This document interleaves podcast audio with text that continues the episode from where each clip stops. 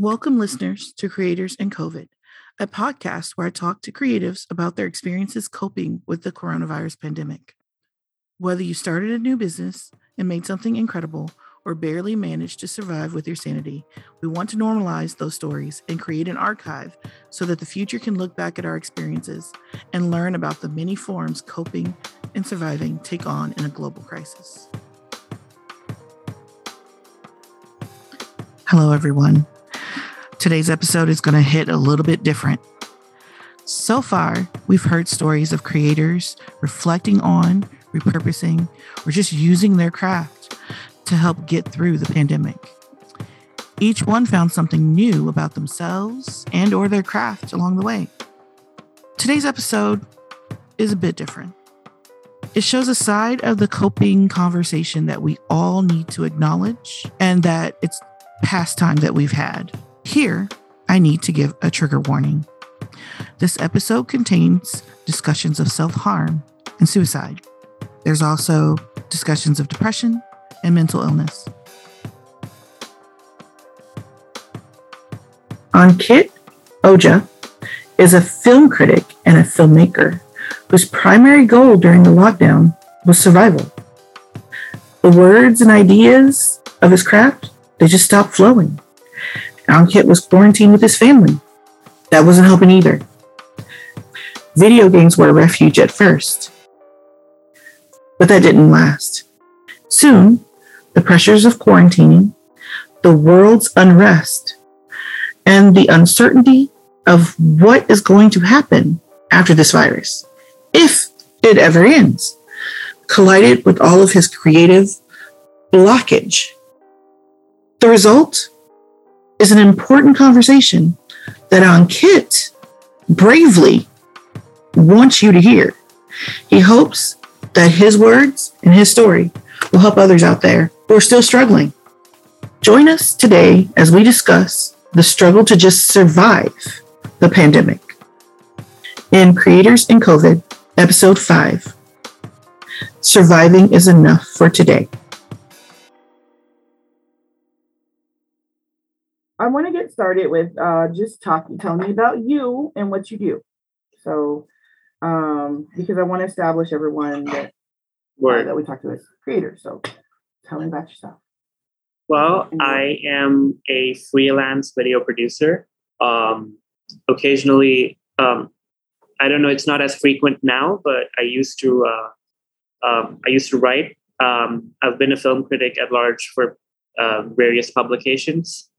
Uh, it's not like I've quit, but you know, I've I've not had the um, energy to write as much as I used to before.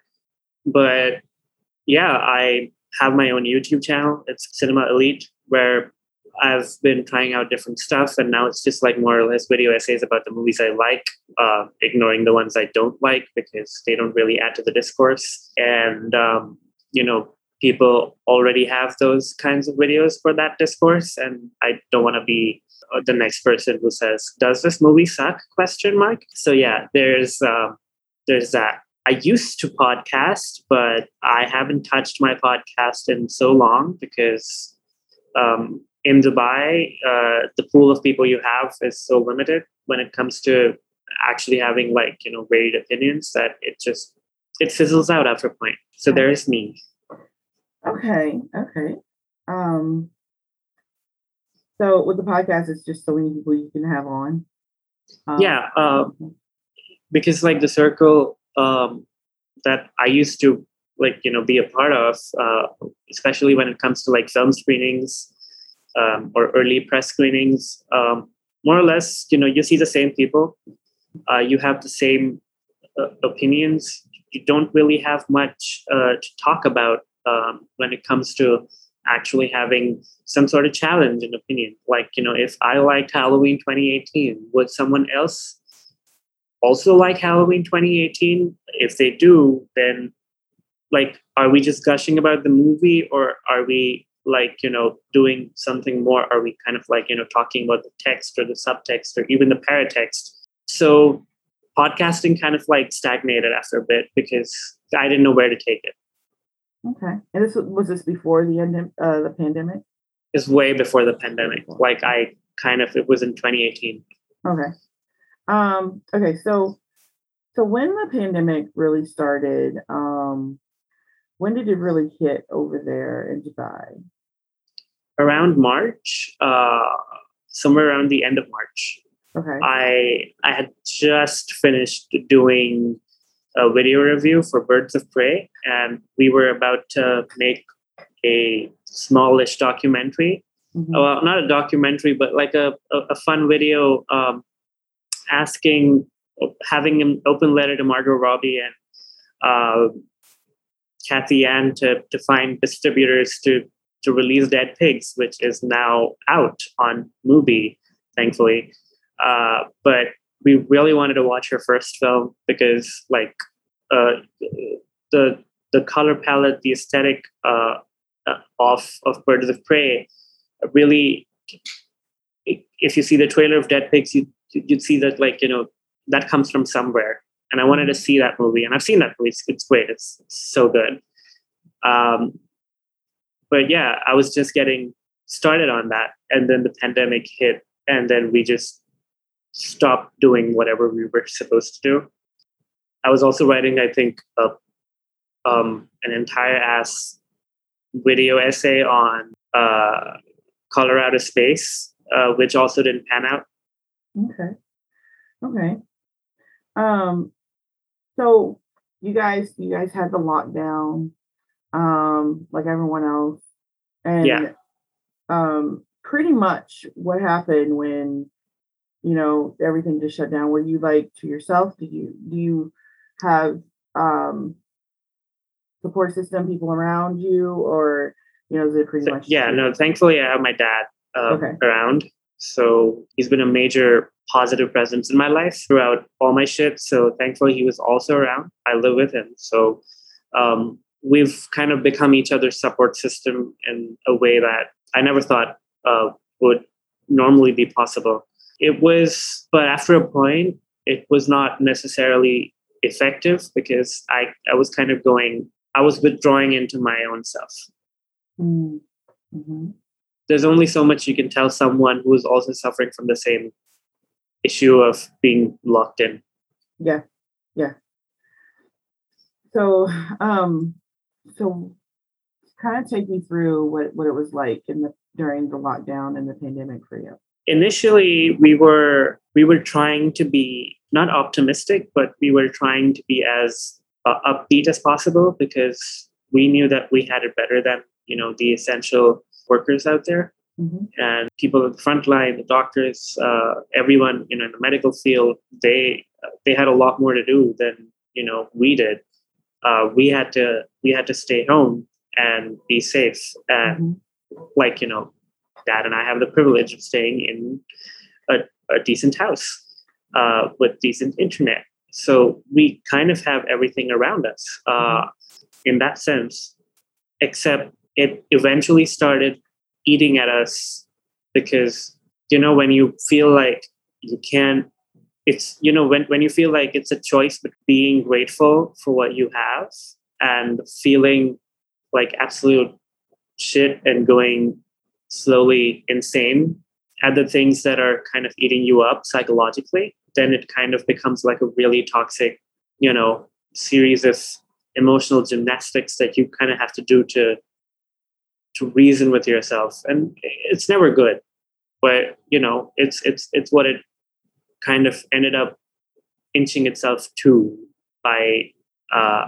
by a few weeks into it. So by a few weeks in you're just i mean basically like a lot of people you're just trying to get through the day yeah um did you ever get to a point where you have to where you had to like say okay I've got to seek some kind of therapy or something. And uh, yeah, one hundred percent. I mean, I'm already on antidepressants, so that really um, does at least some of the job for me mm-hmm. in terms of like at least being able to process something from a distance uh, when it comes to my brain and not being mm-hmm. too into it. But I had completely lost the plot. I was playing No Man's Sky 17 hours every day. I really couldn't, um, like, because that had become my escape. Mm. Um, and when something becomes your escape and not a place where you feel like it really helps you emotionally, it's just an escape. Eventually, that escape is not going to feel like an escape no more. I completely ruined a game that was supposed to be therapeutic for me at that point in time. So, I mean, you can't go back to that now. It's just, it's done. Burnt bridge, all that. No, I mean, I, I do play No Man's Sky every now and then because you know um, I love that game. Mm-hmm. It's a it's a game that's given me immense peace in in really hard times. So it's mm-hmm. not like, but when you play it for almost a month, mm-hmm. 17 hours per day every month, like the the, the, the whole month, it, it kind of gets to you. Like you feel like everything you've done doesn't really amount to anything anymore. Mm-hmm. You've kind of crossed all um, checked all boxes, I guess. And once you've checked all boxes and there is nothing left and you don't really have anything to show for it, it kind of turns into a, well, my life is useless and it has been for a while. Start to reflect, um, but not just, uh, not the positive type of reflection that we're all used to. Yeah, it wasn't, it wasn't even like a great form of introspection. It was basically um, me telling myself that well this is your fault for you know not um, not picking up a hobby or learning something or whatever because you know um, at the end of the day the narrative at that point was that you know oh because now you have all the free time and privilege to do something like that you should definitely like pick up learning um, a, you know lockdown hobby or whatever. And that's mm-hmm. just i hate that so much but it was what it was. And the narrative was so strong that even people who were advocating for mental um, mental well-being were were definitely like going for for that instead of like actually listening oh yeah i felt the pressure from that the whole um i lost weight during the, the pandemic i lost 50 pounds during the pandemic or i learned to bake bread or i learned to do this or i learned to do that and spoke mm-hmm. you know um some one of my friends learned a whole new language and i'm just like i'm here i'm alive yeah. I, I, think that that counts for something i yeah. woke up every day and, it does it does um and that's why i wanted to do this project to kind of show that you know that was that was awfully privileged of these people to kind of put out there that this is what they were doing and to kind of insinuate that everyone else should have the time to do the same um in one of my writers groups, someone tried to say that, oh, you, you should be taking that time to taking this time right now to finish up a novel. It, that any novel that you have laying around, or you know, any written project that you uh, sat down and you want to get back to you and haven't yet. And and I'm just like, well, what if we can't get our brains to function?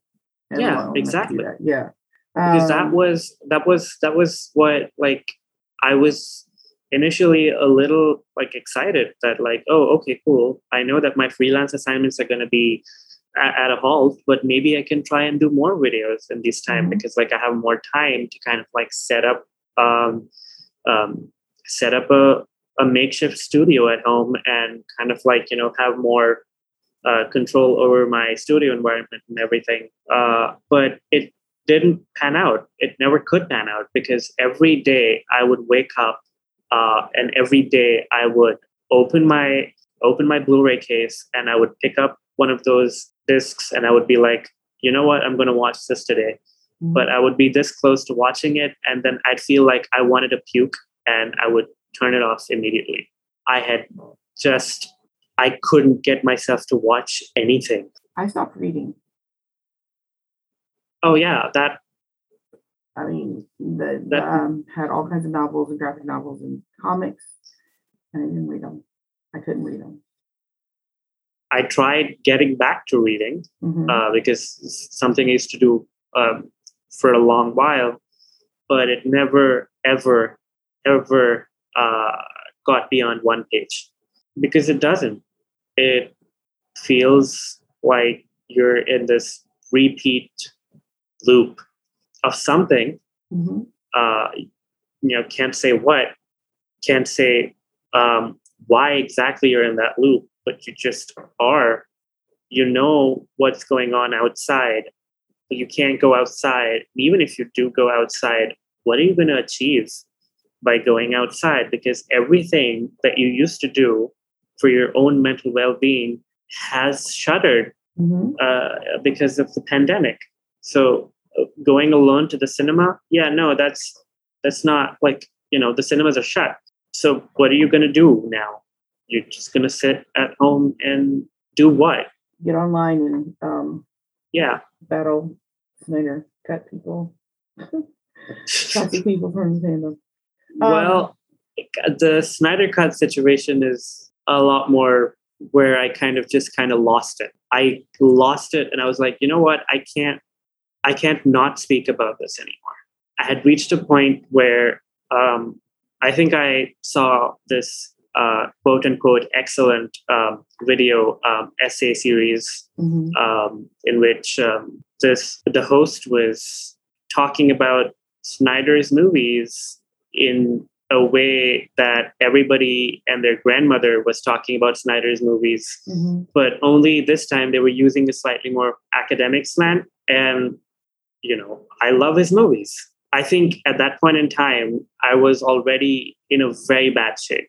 I was um, going, um, I was going through the flow. Uh, the pandemic had just started to kind of like you know see a, a slight dip in new cases and we were kind of getting some jobs mm-hmm. so I, I was in one of my gigs and i had seen the second episode or i guess first episode i don't know mm-hmm. uh, about superman saving cats fuck um, when i saw like a whole bunch of those videos I, I don't think i was able to complete this person's series uh, I was able to convince, like, it was not even self doubt. I was able to 100% gaslight myself into thinking that uh, I was not worthy of speaking about movies because I clearly didn't know as much when it came to uh, when it came to them.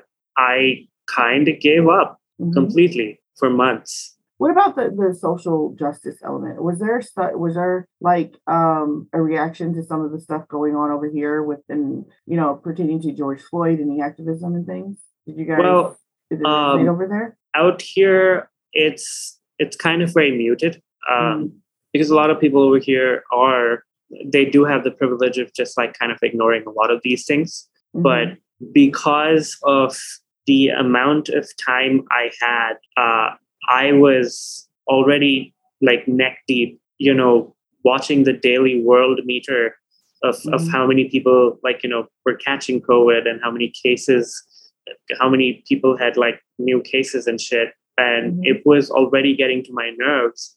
And then I see the news of uh, Derek Chauvin, uh, mm-hmm. uh, you know, mm-hmm. doing the thing he did, uh, actively um, actively and i'm not even going to say accidentally because like actively actively mm-hmm. murdering uh, someone you know in in in cold blood and all i was thinking is um i literally do not have the energy to process this right now because as it is covid and why would anybody like so much to unpack. Like you could have just chosen to do anything but that. Like any any literally you could have just, you know, um, screamed at him and that would have been fine, mm-hmm. you know.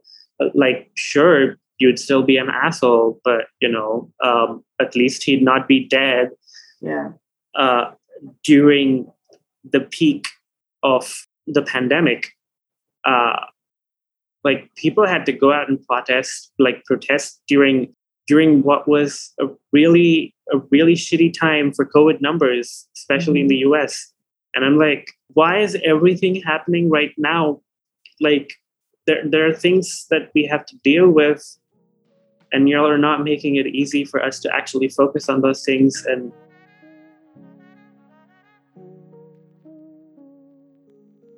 Creators in COVID is brought to you by Vero. Vero is a social network designed for connection, not engagement. I love it because it's a place for creators to be free from the algorithm and where episodes of this podcast will drop first 24 hours before anywhere else with a conversation about the episode to follow. That's right, come to Vero and you get to have a conversation with me, Jonita Davis, and all of my friends and fans over there 24 hours before the rest of the world gets to see it. Download Vero for free from the App Store or Google Play and follow me, Jonita Davis, and share your thoughts and stories. And now, on to the show.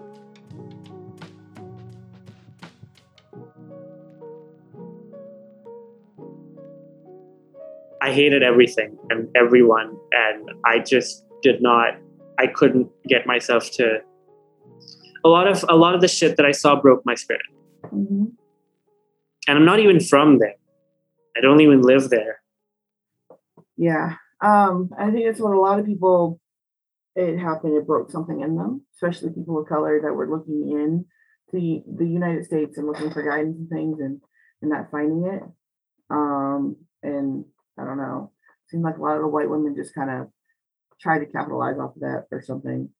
Um, I don't know what they what they thought they were doing.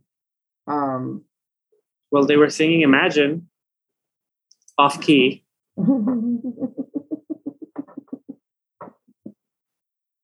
um, yeah, that's supposed to heal the world with the Coke or the yeah. Pepsi. Pepsi. Yeah. Or you know, saying things like "I am complicit," in a very performative tone. Um, yeah, no, no shit, you're complicit. That's like that's not taking action. That's literally just like Jesse, what the fuck you're talking about? Mm-hmm. And Jesse was in uh, in in that video. Um, God damn it.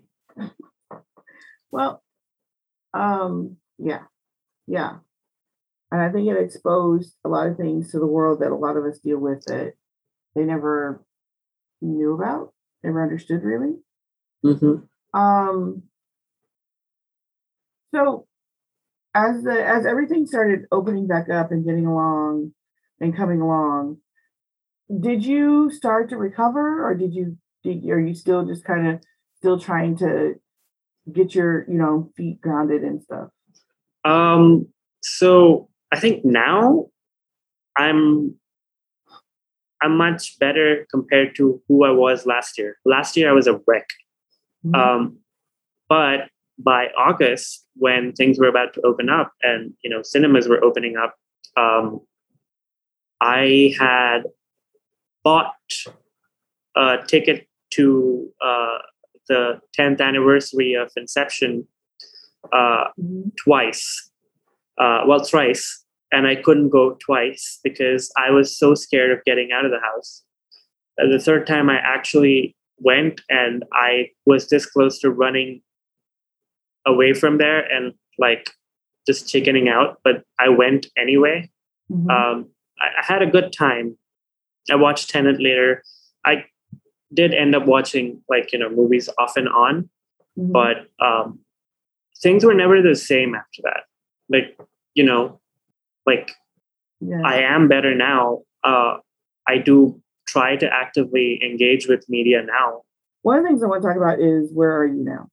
Like in what way? Mentally professionally career wise the last couple of months have been good career wise uh, mentally uh, you know ups and downs i guess. Um, having the debts reach uh, your family eventually don't uh, don't always bode well for your for your head. So uh, last month I had my uncle die from cancer relapse. Didn't um, yeah was uh, it was weird. Everything like um, I don't know if I told you this. I think I've told a lot of uh, a lot of the people I know this. Um, but on Feb 14, when the the trailer of the you know Snyder Cut came out, I reached out to the only other person I would fanboy about Snyder's movies to, because uh, he had disappeared completely. And I thought that, you know, maybe he's going through something, maybe he's, um, because, you know, his messages were being seen on Messenger. Um, and um, then I got in touch with uh, one of his friends because, like, I wanted to know where he is. Uh, turns out he had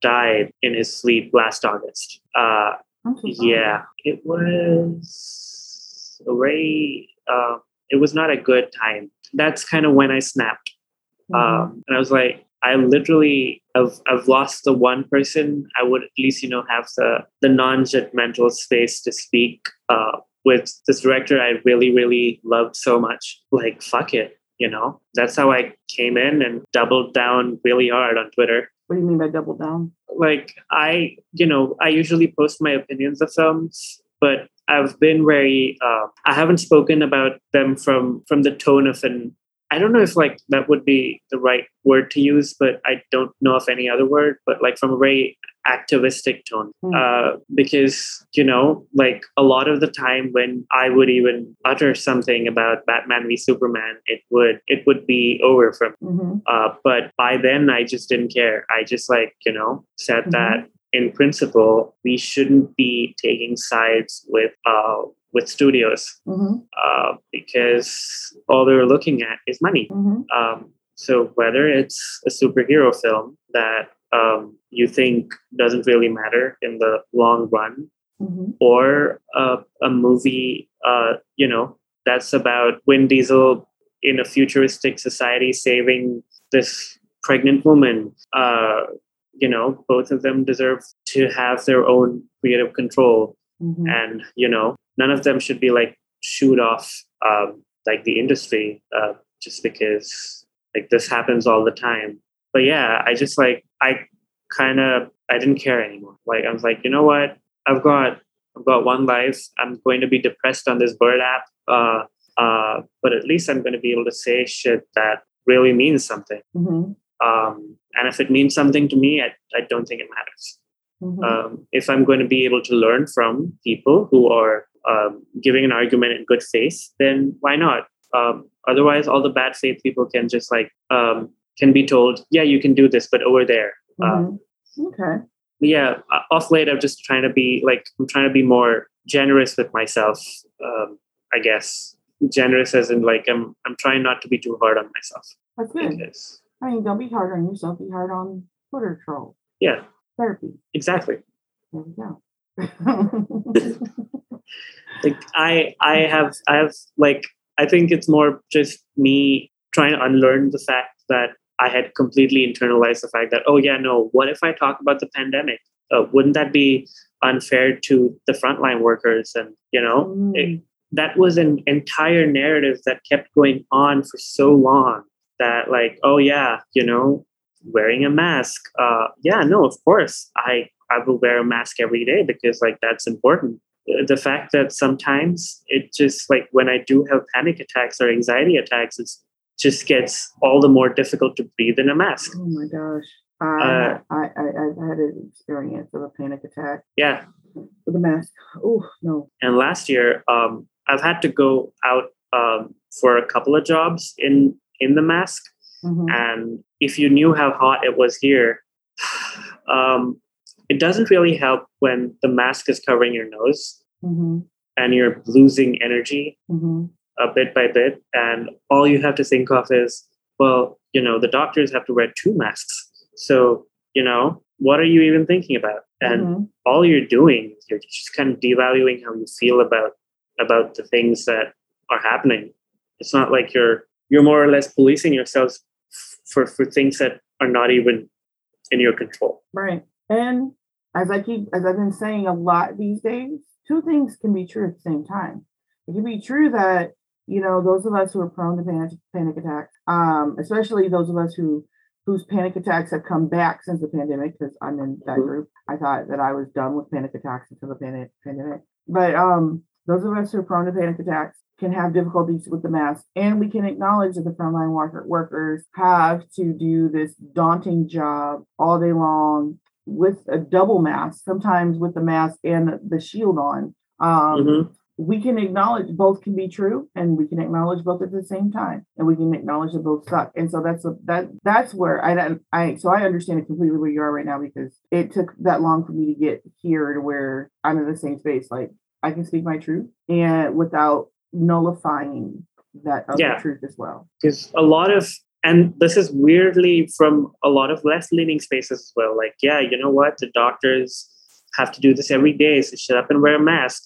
And like, I am doing that. Mm-hmm. I am mm-hmm. not not doing that. I am being very considerate about this. But if y'all like what are you trying to do like are you trying to like tell me that i have zero uh like agency over what i feel mm-hmm. because that's what it looks like at the very moment when you needed to get in touch with your feelings mm-hmm. that you needed to you know, at the very moment you needed to kind of try to reel you know not reel them in but you know to to try to get your hands on them again people are telling you you know oh it you know kind of fuck your feelings yeah like you know that's not like that's not a thing because like if you wear wearing a mask has become a and i'm not gonna like say this in a way that like a lot of other people say it but wearing a mask became a political thing when it was not supposed to be a political thing. It was supposed to be a thing that was meant to keep people safe.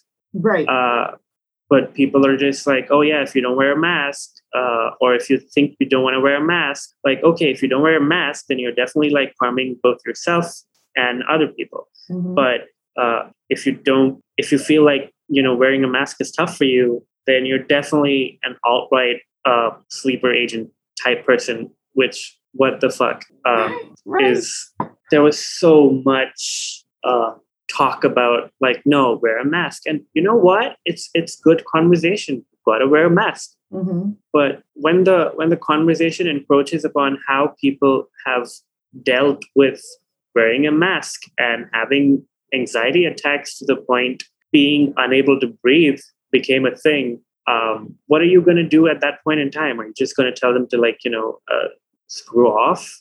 If you're doing that, then what's the point of, you know, you saying uh, hashtag mental health or whatever, you know, don't, don't do that then. You don't care about mental health. Don't, don't even, don't talk about it because like, I am not, I am not flouting the rules. I mm-hmm. am, you know, being very much in accordance with whatever everyone's recommending uh, that we do and whatever is mandated i'm not you know i'm, I'm not rebelling against anything. I just want to say that yeah this is an experience that mm-hmm. i've had but if you're just going to ask me to shut up then I, I guess i have no choice. Yes. Oh my gosh yes, yes a million times. Because and, and with the hashtag mental health okay so excuse my son in the other room playing fortnite. Um so listen I I actually had moments where I I my personal story here. I I have this fear. I had pneumonia probably about five years ago, mm-hmm. maybe a little bit longer. I'm terrible with dates, but that was the most horrifying experience with me because I felt like I was drowning when I laid down, and you know, yeah. and and I and I wasn't in any water, um, and I had difficulty breathing just sitting and so, from that experience, losing my breath or having my breathing impaired has been uh, my worst fear. So, when this COVID came up, and everybody keeps talking about how it feels, you know, how it feels like you're drowning and how it's like pneumonia, you can't really, you, you know, um, mm-hmm. get your breath and everything. I that I was terrified of that, and putting a mask on my face. Uh, uh you know, person who has is terrified of that, then you're putting a mask on their face. Okay, mm-hmm. that I I couldn't cope I mean, I stayed at home, would not go anywhere because I couldn't put a mask on because yeah, was, like it was the best choice. Like it was the only choice, you know, unless you know you want to be um again talked about like you're some kind of terrorist um if, if there's a picture of you without a mask on you know people people like drag others if there was a picture of you yeah. without a mask on and you're around other people but then i'm here in indiana and the cases are high they're talking about wear a mask and, and all that's going on so you know, and I'm like, I can't go anywhere. And so you're terrified. I'm terrified. It, you know, putting that mask on cuts off my breathing at a time where I'm freaking out about breathing and I'm having flashbacks to having this severe pneumonia. Um, but that's straight up PTSD. It is, but you know, you know, for your for yourself, if you talk to anyone about that, what are they going to say? You know, well, so you're anti-mask. No, I didn't say I'm anti-mask. I'm just telling you what happens when I put the mask. Oh, so so you're one of those who don't want to wear a mask? Huh? Are you are you, are you talking about your so you're Republican? I'm, I'm not saying any of that, you know. And then it just, yeah. feel about the frontline workers. You know, I know about frontline workers. My cousin that I grew up with, who's like my sister, she traveled to different hotspots, and she told me about her experiences regularly I know how hard it is. My best friend Mm-hmm. growing up is a nurse practitioner in Arkansas, where it's worse than Indiana. They decided in Arkansas that the pandemic was over. I mean, seriously, Oh, wow. this is legit what happened. I'm you, uh, you hear about this on, on the news and you don't think it's true, right? Telling you. No, I mean, I- they- I, they- I definitely think it's true because of the kind of narrative that has been building up over the last couple of years, Mhm. especially the anti-vax um, um, discussion. Mhm. Uh, you know, the ones, uh, especially the ones with the microchips. Um, Yeah, I made a joke about, you know, hey, y'all, if this vaccine gives you 5G, why is my phone still stuck on 4G? And people said Yeah. bad taste. I thought it was funny. like it's just like you know uh, it's so difficult to speak about something that's not even connected to um, the problems of um, anti-vax discussion Mhm. or the problems of anti-mask discussion because the problems of anti-mask discussion that are going on and are going about are really harmful uh, like period so Yeah. like the things that i'm trying to uh, like talk about are kind of being conflated with those things i'm not talking about being oppressed Mhm. by wearing a mask i'm not talking about being oppressed uh, by having a vaccine i just want to say that this is basically how i feel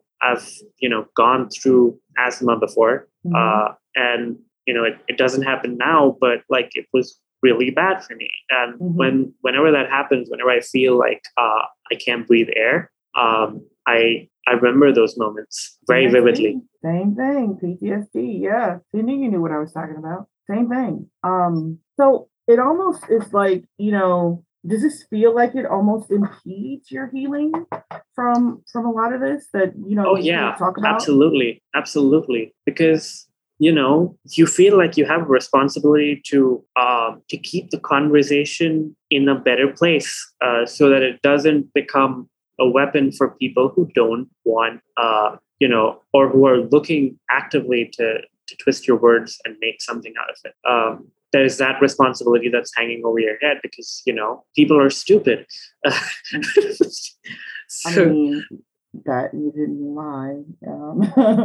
Um, um but yeah like you know there's so much going on inside your head a you can't speak about this and how it affects your mental state b you can't uh, talk about uh, you know this because you have a responsibility for like you know on behalf of literally the entire world to keep the conversation in a place where it doesn't derail into people just causing chaos which Mhm. it, it continues happening in um, in the land of white people uh, uh, you know it's you great know, yeah. And to me, okay, so and you, talk about that, you know, and that's that's what basically what what Arkansas kind of is now. But um because now they're having the hot spots and the you know the the you know their ICUs are overflowing. The same thing that happened everywhere else last year is happening in Arkansas right now. I don't know how they skipped it last year, um, but they still decided that they don't want to talk about COVID. Um, but this policing of others, other other people's speech, even at the the um kind of at the the the danger of their of some of someone else's mental health. I mean, to me, and I want to know what you think about this. Is this uh, to me? It seems like peak privilege because there's It definitely is peak privilege. Yeah, because the people who don't want the mask, you're healthy people. You're not immune compromised. You don't have, and you're not. You've not got the mental the the problems, this then these the anxiety disorders and the depression and and and, and everything else that that everybody else is going through. So you, I mean. In a, a perfect world, they should be the people who are not speaking right now, right? yep But instead, they are ruling the dialogue. and it just sucks Mm-hmm. like i don't know how emphatic is emphatic enough when i say i am so tired but i am so tired Exhausted. it's It's almost like another uh, form of oppression. yeah like just you know um at the cost of sounding like a boomer who you know like ah the olden days were better no of course they were because you know they weren't really crowded by people all over social media telling you one thing or another You know, mm-hmm. I'm pretty mm-hmm. sure that like when SARS happened uh, uh, back in 20, 2002 and 2003, it was probably contained faster because of the fact that we did not have Facebook and Twitter. Uh, because now yeah. the entire world is having a very uh, a mutated form of the exact same SARS-CoV virus, uh, and everybody's talking about it being a hoax. So everybody feels like not their their narrative is much better. Um, whether it's politics or film mm-hmm. or politics in film, white people be wilding. okay, so where do you? Uh, so where? What is the outlook like for you in your your your work? Do you see um, yourself diving back in? Are you going another direction? Are you have you have some stuff that you're working on now? Or are you just still so, taking it one day at a time? Sorry. It's a bit of everything. Mm-hmm. Um, before I used to go out um, and shoot in events, mm-hmm. Um, you know, like uh, games conventions and comics, you know, comics conventions and stuff mm-hmm. like that. And it used to be a very uh, crazy uh, behind the scenes type shoot that like I used to get a lot of fulfillment over. Mm-hmm. Um, and I still do that to an extent, but a lot of it is like a little more muted now. Mm-hmm. Uh, and my career has kind of gone from from that to live streaming um, because the guy I work with, uh, he um, he's more or less uh, you know proficient in live streaming. Mm-hmm. Um, he has a business that kind of like centers around live streaming. So uh, I've started digging my uh, digging my hands in that, and it's not really bad at all. And mm-hmm. I've been trying so hard to unlearn uh, the gaslighting that I kind of you know imposed on myself. Uh, courtesy those um, three or four very um, very really good videos. Uh, uh, yeah, so doing this whole Tenet project has taken me one year. It's not supposed to take me one year to make a video essay, maybe three months, four months, I guess. Mm-hmm. But like one year is insane. Like it's August. I started writing about Tenet when I saw it last August. Mm-hmm. Uh, it's affected my, so uh, unlearning that is definitely things that like I, I want to go back to making videos about movies I love. Mm-hmm. Um, and, you know, just talking about what really makes them tick for me but mm-hmm. it's kind of gotten a little more it's it's gotten a little hard because you kind of try to imbibe negative habits faster than positive habits. So unlearning those negative habits of you completely saying that you know what? Maybe you were never that proficient in film in the first place. Uh, which yeah. And i studied film production. I mm-hmm. literally studied film production. And the fact that I studied film production and I know how to make films, if like I had to uh, make a short film and my mind wasn't such a mess, uh, I would make more short films. But uh, like, you know, it's, I don't, it's just, it's difficult. So coming back from that and like telling myself that no, you've had, you've written for, you've written about Indian films and you've written about English language films and you've written foreign films. You've, you've written for 11 years. Mm-hmm. And, you know, it, this is not, three videos should not be uh, the breaking point for you. No.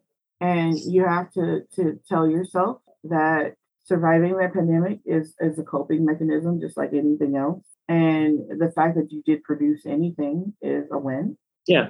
And it's okay no, it's my achievement. Mm-hmm. I consider the fact that I've even done, I'm literally, I know that 90% of uh, or 95% of this Tenet video is complete. I, I consider this an achievement. Oh, uh, just like, just like I would consider waking up an achievement because, you know, waking up is an achievement, especially when you don't know what today is going to bring. Right. And you don't know if you're going to be the next one to get to get the virus. And I know for a while that that was like No, that happened to me already. Oh, like my dad got it. it.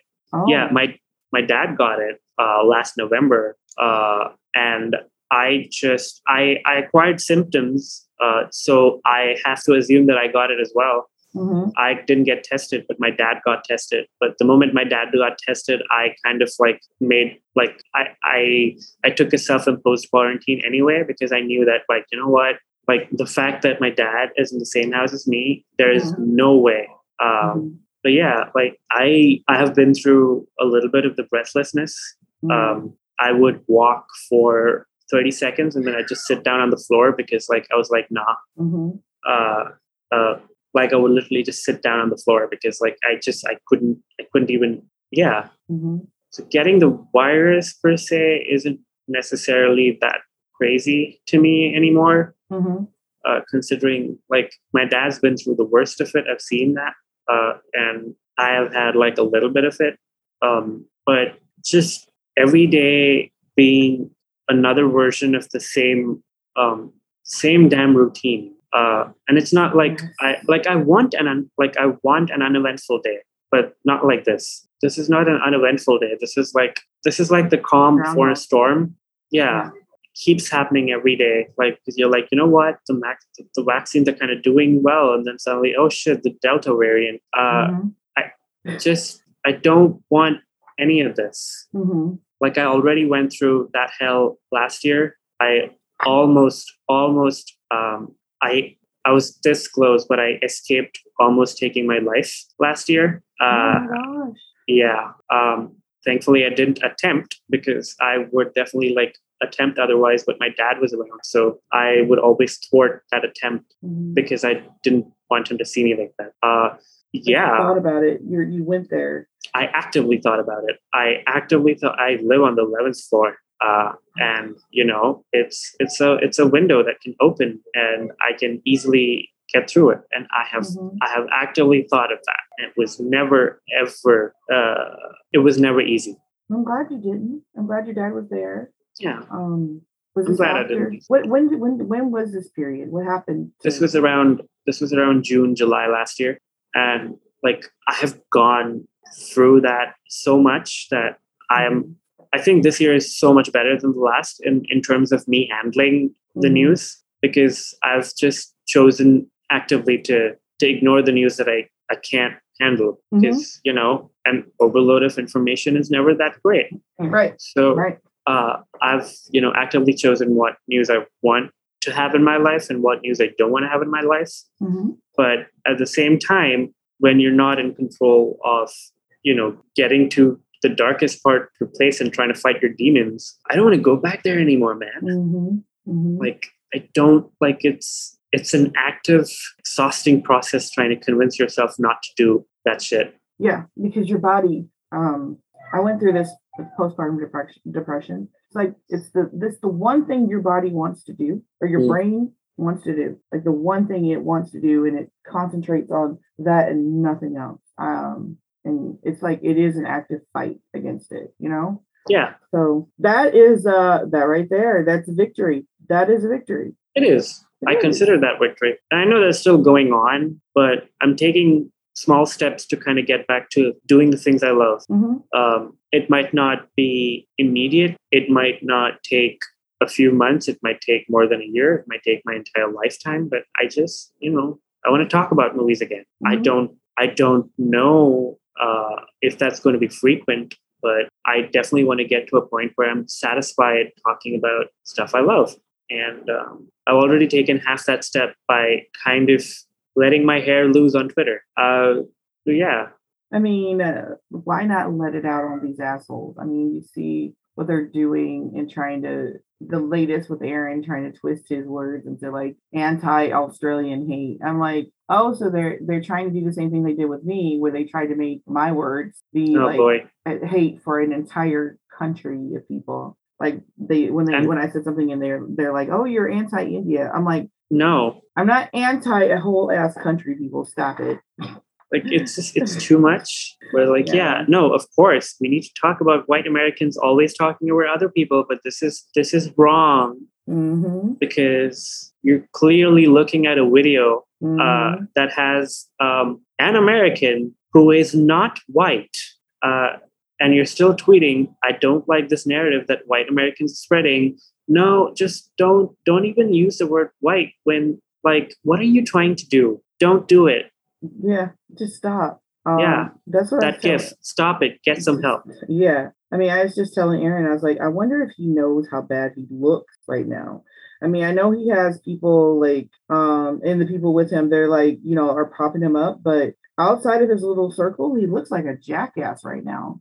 Um, And I'm like, it would be really funny if Chris Hemsworth actually came out and endorsed it because um, the Chris's actually, um, he and Chris Evans actually do get on Twitter and they do indulge the fans sometimes. Um, that would be amazing, but it would be messed up. But it, it, it, would be it would be messed up for them, but it'd be amazing. But honestly, I don't, I don't, even get the hate. I don't get the hate because like it was a funny joke. What the hell? What's wrong with you guys? Oh, it's them trying. It's them it's, it's trying to paint it. Their thing is they, for some reason, I don't know if this is if it's this is the narrative they told Zach to keep him away from us or what, but they have to continuously paint us as being um people who start drama and people who are um who race bait. They have to paint us as that, and so race bait. Yeah, to do bait, bait people on race, uh, race, um, racial topics. Yeah, which that's, that's, something that white people actually made up. Exactly. Like, yeah. So no, and and white people actively do that. Actively do that. Mm-hmm. Like they're the ones who race bait more than anyone. If anyone. we're talking about the actual definition of you know race baiting, mm-hmm. like they they make it about uh, race at some point when sometimes the conversation wasn't even about that in the first place. Right. And it's the like, fragility that that's yeah. That way.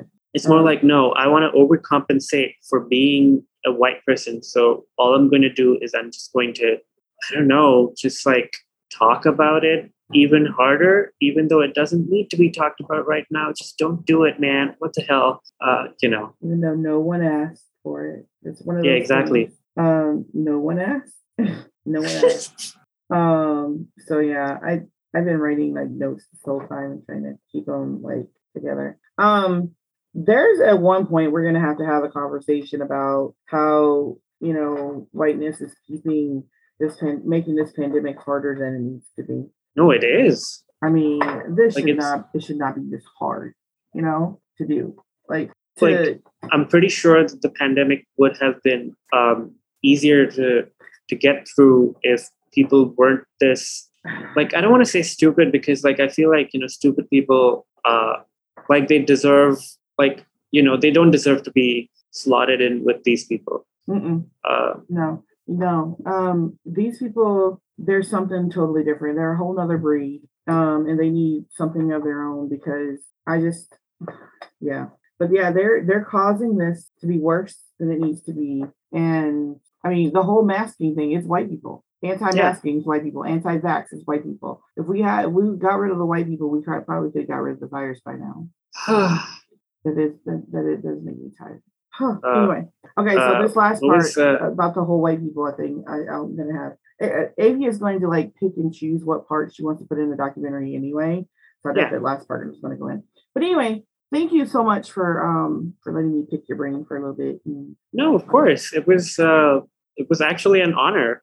Um I don't often get interviewed, so it was fun. well, I know it just made me feel a little special. well, I know we had a conversation a while back about about writing, um, trying to write something during this thing. Yeah. And that was like one of the conversations that helped me get to this idea of trying to see what creators did during COVID. So I, I knew I had to interview you. So you were one of my first inspiring people. So thank you. I'm I'm gonna cry now. cry. Yes. Don't but yeah, cry. like uh it was it was nice speaking with you, A, for the first time. Uh, mm-hmm. you know, uh face to face, even mm-hmm. though it's like seven seas away or whatever. But like um not sure. But yeah probably. I don't know. Anyway, I just yeah, I, I made a more uh, hyperbolic, you know, hyperbolic statement. Yeah, uh, just saying shit because it felt right to say. Yeah, um, I appreciate it. So. You have been listening to the Creators in COVID podcast. Many thanks to Vero for their partnership in this podcast, to Ankit Ohja for sharing his story, and to you for spending your time with both of us. Be sure to check out Ankit's site, Cinema Elite, linked in the podcast description. Come back next week for a new story that you can hear first on the Vero app, where we drop it and discuss it 24 hours before the episode premieres on your favorite podcast platform. Shout out to sound engineer extraordinaire, Bryan Archilla. Thank you, Bryan, for making us sound like we know what we're talking about. Bye, everyone.